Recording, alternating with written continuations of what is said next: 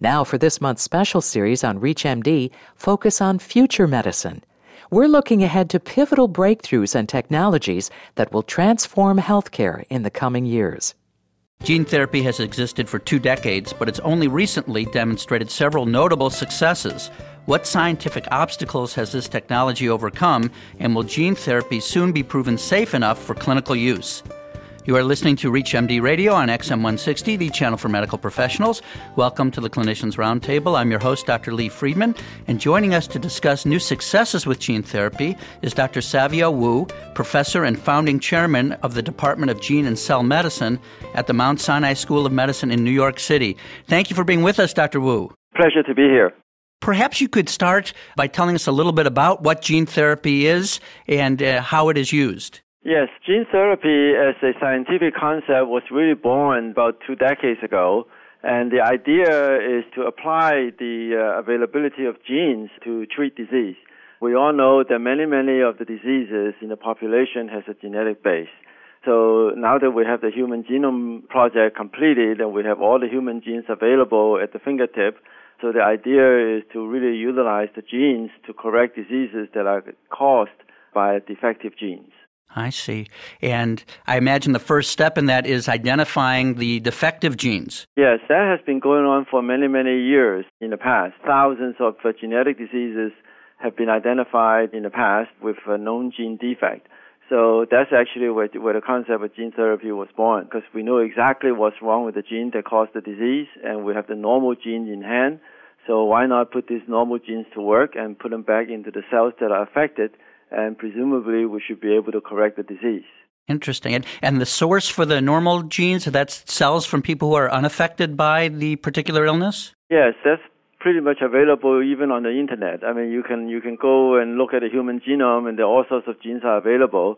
It could be isolated from normal people, or it could be synthesized organically, and so there's no limit to what kind of normal genes we could gain access to for therapeutic purposes. Mm, that's wonderful. And, and then I imagine you need to somehow get into the nucleus and, and cut out the abnormal gene and replace it with the appropriate gene. How is that accomplished? At present, though, the technology is really to leave the abnormal gene alone because these are mutations that don't make any functional products. And so essentially, we just put in a normal gene into the nucleus of the affected cells.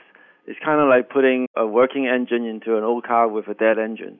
I see. And does the new gene have to be placed in a particular area of a particular chromosome in order to be effective, or it just is introduced into the nucleus and when the cell replicates, things are fixed? It's not necessary to put the uh, normal gene into exactly the right place or the same place as the defective gene.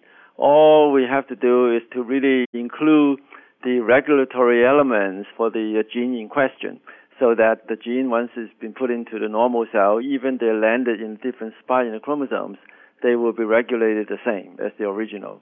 Oh, that's fascinating. And, and so when you're introducing these genes, there are promoters and, and suppressor segments that go along with the actual gene that encodes for the protein? Yes. And does that make, therefore, diseases that have single enzyme deficiencies the best targets for this type of therapy? The diseases with single enzyme deficiencies are, are, the most obvious targets for gene therapy, which is where we started. But that also has a lot of requirements, and that is we're talking about treating uh, patients potentially with a single gene treatment, and then uh, that treatment will have to be good for decades of life. And so that's a pretty tall order. I mean, there's no pharmaceutical that's available today We say one treatment can go for uh, 50, 60, 70, 80 years. So this is a tall order to fill. But gene therapy really has this attractiveness in that the, the genes, the corrective genes, once it's put into the chromosomes, they will be able to replicate with the uh, resident cell so that the, the effect will be quote unquote permanent.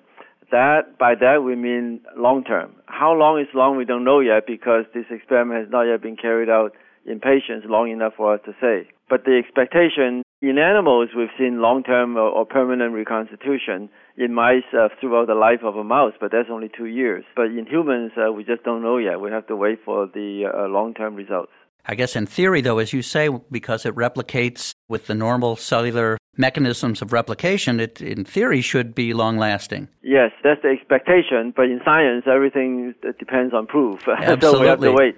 Now, one thing I would say though is that one of the major successes recently has, that has been reported in the New England Journal of Medicine that has to do with treatment of the bubble boy disease due to severe combined immune deficiency. The Italian uh, investigators were able to do one treatment in the affected babies, and the effects have been lasting for a number of years now, so that these children become essentially functionally normal. They have completely normal immune system, so much so that they live at home and they go to school. So it's been long lasting for at least a few years. That's marvelous. Are there other potential obstacles with this type of therapy besides the longevity of it? The one thing that we have to deal with is the immune response to either the gene delivery vehicle or even to the normal gene product itself because these are things that have not been seen by the body before and they would naturally be regarded as foreign. And if they're foreign, then they ought to be rejected. So in diseases that has nothing to do with immune deficiency, in many other genetic diseases, although we were able to deliver the genes into the cells, it's very important to demonstrate that the reconstituted cells are not going to be rejected by the host immune defense in the future. That is something that needs to be dealt with. So it's almost like organ transplantation. Although in organ transplantation, we're talking about a wholesale change of all the genes in the cell. Whereas in gene therapy, we're talking about the changing of a single gene. So in, ter- in terms of immune rejection, it is a much less severe problem than organ transplantation. And the regimens that can be used for organ transplantation can certainly be used in gene therapy, uh, but we expect that we actually require less to help the cells to survive long term in the transplanted host. If you're just tuning in, you're listening to the Clinicians Roundtable on ReachMD Radio on XM 160, the channel for medical professionals. I'm your host, Dr. Lee Freedman, and joining me to discuss new successes with gene therapy is Dr. Savio Woo, professor and founding chairman of the Department of Gene and Cell Medicine at the Mount Sinai School of Medicine in New York City. Dr. Woo, we were talking about the immune response I guess that's of, of two types. Uh, one is the agent that brings the gene into the cell. What what is actually used to introduce these genes? There are different technologies. The most common technology that is being used is a defective virus. The reason that the virus is used is because genes are big molecules and they don't gain access to the inside of a cell very easily. And we, the cells have plasma membrane to keep these large molecules out. Of course, uh, viruses have co-evolved with us for millions of years, and the transferring of their genes into our cells has been their business, and they know how to do that very well, which is why we use viruses to deliver genes. That said, viruses can also cause disease, and that's certainly something that we don't want. So the viruses that we use have all been genetically engineered, and that is, we take the guts out of the virus so that all the viral genes have been removed only the control elements of the virus is still in there, and then we put into those viruses the corrective gene. So the virus that is made out of these kind of a recombinant conditions will be able to recognize and infect target cells and transfer the genes into those cells, which is what we want. But once the genes got into the cells, because they lack the virus genes that are necessary for virus replication, this recombinant genome of the virus is not able to replicate, and therefore they can no longer make a progeny virus and infect neighboring cells and so on. So that essentially becomes a, uh, strictly a delivery vehicle for the corrective gene, but once that job is done, they can no longer replicate and cause disease. That is why we use viruses.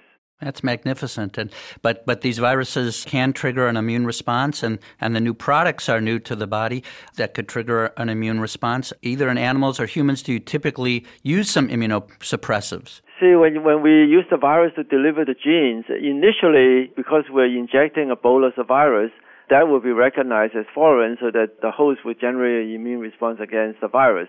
But then the virus recognizes the target cells and transfer their genes very quickly. Once that is done, the virus is already gone. So the immune response that we have to worry about is not the antibody response to the virus itself, but the T cell response to the genetically reconstituted cells. And that's what we worry about. But those things can be controlled with immunosuppressives, and so that the effect can be long lasting.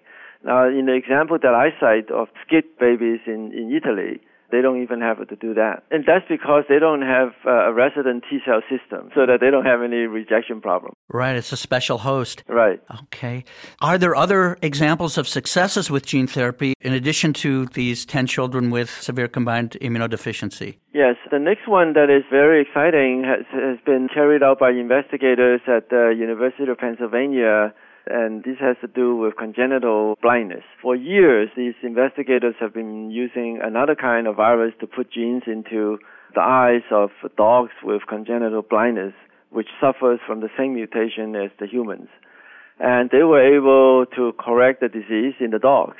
And so if they would just inject this kind of mutation correcting virus into one eye of the dog but not the other, and they can show that the injected eye becomes functional and be able to see things, whereas the other eye remain blind. And that effect was in the long lasting for about five to ten years in those dogs.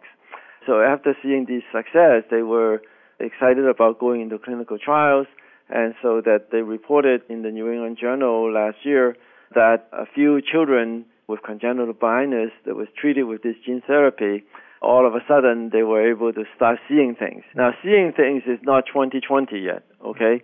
What they were able to do was that the patients reported that they can now see images of the parents whom they've never seen before and, and light and so on and so forth. So it's a major step forward. And the, ma- the reason we believe that the effect is not as good yet as the dog is because the dogs were treated as newborns before these retina cells were degenerated. Whereas in the patients, that they were teenagers, so that the degeneration in the in the retina has already taken shape, so it's much more difficult to reverse. And so the idea is that what would happen to newborn infants in the future, and that would be the next population of patients that will be treated. Are there other successes you'd like to mention? I would say these two are the are the two best documented, and the others they're all involved in uh, earlier phase clinical trials, and so we're not absolutely sure yet that they actually work. I would say a major disease focus for gene therapy, of course, has been the single gene defects. But also, if we could deliver genes into a cell that can reconstitute a missing function, then why not use the same technology to deliver genes into a cell that we can get rid of if we don't want this? Those are the cells that we don't want. So you can say, well, what kind of cells don't we want? How about cancerous cells? How about cells infected with viruses? So on and so forth. So gene therapy for cancer and infectious disease has become uh, major topics of investigation. Now, in those very complex diseases like cancer, obviously uh, cancer is a very complex disease and every cancer is different and they have thousands of different cancer causing genes and so on and so forth. It's a combination of these things that cause cancer. So it's, it's, the treatment is going to be much more complicated than just a single gene defect by replacing a single mutant gene. Nevertheless, investigators have been working with uh, a number of strategies to treat cancer, and they show promise in laboratory animals. But those results will have to be validated in clinical trials before we say that it actually works for diseases like cancer. Well, I would like to very much thank my guest, Dr. Savio Woo from the Mount Sinai School of Medicine, as he's been discussing with us new successes with gene therapy. He outlined what gene therapy is and how it is done.